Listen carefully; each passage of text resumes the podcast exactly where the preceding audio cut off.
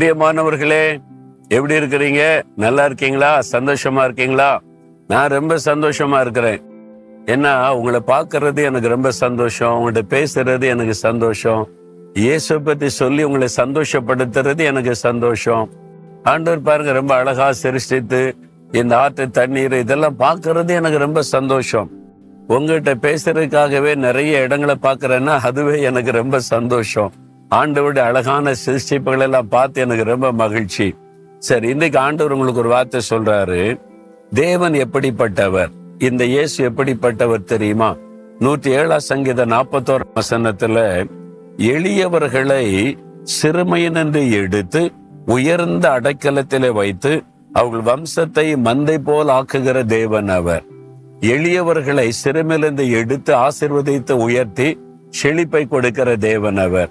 நீங்க நினைக்கலாம் நான் ரொம்ப ஏழைங்க ரொம்ப கஷ்டங்க. ஒரு காலத்துல நல்லா இருந்தப்ப கஷ்டப்பட்டு போயிட்டேன். எளிவன் ஆயிட்டு அப்படின்னு கலங்குறீங்களா? எளியவர்களை தூக்கி எடுத்து உயர்ந்த அடைக்கலத்தில் வைத்து அவருடைய குடும்பத்தை செழிக்க பண்ணுகிற தேவன் என்று வேதத்துல பார்க்கிறோம். உங்களுக்கு ஆண்டவர் அப்படி செய்வார். ஒரு சமயம் ஒரு வாலிபன் என்னை பார்க்க வந்திருந்தான். அந்த தம்பியோடு நான் பேசும்போது அவன் சொன்னாயன் பிரதர் நான் வந்து ரொம்ப ஏழ்மையான குடும்பத்தை சார்ந்தவன். ஏழ்மைனா எப்படி தெரியுமா? அவனுடைய தகப்பனார் வந்து டெய்லராம் தையல் தைப்பார். ஒரு கடை வச்சிருக்கிறார். யாராவது அன்னைக்கு வந்து ஒரு சட்டையோ ஏதாவது ஒண்ணு தைக்க கொடுத்து அந்த கூலி வந்தாதான் அன்னைக்கு சாப்பிட முடியும். இது ஸ்கூல்ல படிக்கிற காலத்துல பசியோட காலையில சாப்பாடே இருக்காராம் பசியோட தான் ஸ்கூலுக்கு போகிறாரு. அப்ப ஸ்கூல்ல கொடுக்கிற மதிய சாப்பாடை சாப்பிட்றாரு. அப்புறம் ராத்திரி பசியோட உட்கார்ந்துருப்பாங்களாம். அவனுடைய தகப்பனாருக்கு அன்றைக்கு தையல் தைக்கிறதுக்கு யாராவது வந்து அதுல கூலி கிடைச்சா அரிசி வாங்கிட்டு வருவார். அது வந்த பிறகு அவருடைய தாயார் ராத்திரில கஞ்சி காய்ச்சி சூடா கொடுப்பாங்களாம். இதுதான் அவருடைய வாழ்க்கை. அவர் நினைச்சு பார்த்தாரா ஸ்கூல்ல படிக்கும்போது சாப்பாட்டுக்கே இவ்வளவு கஷ்டப்படுறோமே நாங்க இவ்வளவு ஏழ்மையா இருக்கிறோமே ஒருவேளை சாப்பாட்டுக்கு இவ்வளவு கஷ்டம் பசியில பட்டினியில இருக்கிறோமே நான் எங்க படிச்சு முன்னேறி எப்படி என்ன இவங்க படிக்க வைப்பாங்க? நான் இப்படி வாழ்க்கையில ஆசிர்வாதமா இருக்க முடியும்னு நினைச்சாராம். அந்த ஸ்கூல்ல படிக்கும்போது யாரோ இயேசுவை பத்தி சொல்லி இருக்கிறாங்க இயேசுன்னு ஒரு கடவுள் இருக்கிறாரு. அவர் ஏழ்மை கோலம் எடுத்து இந்த உலகத்தில் வந்ததே நம்முடைய ஏழ்மையை மாற்றி ஆசிர்வதிக்க தான் நமக்காக சிலுவையில ரத்த சிந்தினாரு. அவரை ஏற்றுக்கொண்டா அவரை நம்பினா அவர் உயர்த்துவாருன்னு சொல்லி.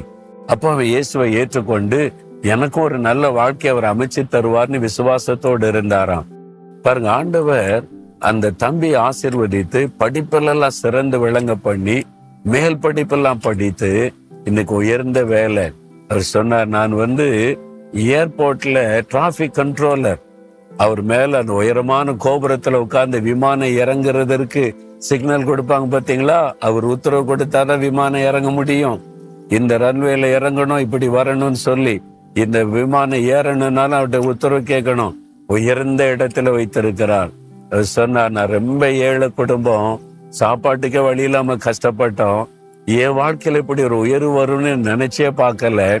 இயேசு கிறிஸ்து என் வாழ்க்கையில வந்ததுனால இன்னைக்கு உயர்ந்த இடத்துல வச்சிருக்கிறார். நான் போய் அந்த சீட்ல உட்காரும் போதெல்லாம் நினைப்பேன். எங்கோ குப்பையில கிடந்தேன். கஞ்சிக்கே வழி இல்லாம இருந்தேன். இயேசு கிறிஸ்து என்னை எவ்வளவு உயர்த்தி இருக்கிறார் என்று. என் குடும்பத்தை இன்றைக்கு ஆசிர்வதித்திருக்கிறார் என்று மகிழ்ச்சியோடு சொன்னான்.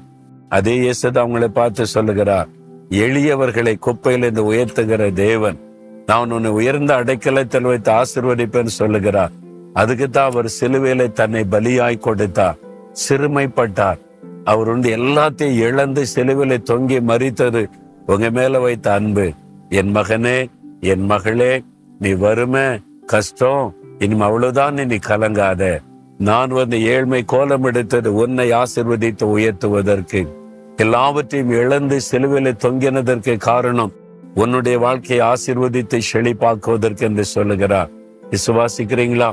அந்த விசுவாசத்தோட ஆண்டவரே என்னையும் ஆசிர்வதிங்க. என் கூடயும் இருங்க. எனக்கும் ஒரு விஷயம் கேளுங்க. அவர் உங்களை ஆசிர்வதிப்பார். தகப்பனே இந்த மகன் இந்த மகள் ஏழ்மையில கஷ்டத்துல நெருக்கத்துல எதிர்காலத்துக்கு ஒத்த கலங்கி நிக்கிறாங்களப்பா. ஆசிர்வதிங்க. இந்த மகனையும் ஆசிர்வதிங்க. இந்த மகளையும் ஆசிர்வதிங்க. இன்றையிலிருந்து அவங்க ஆசிர்வாதத்தை காணட்டும்.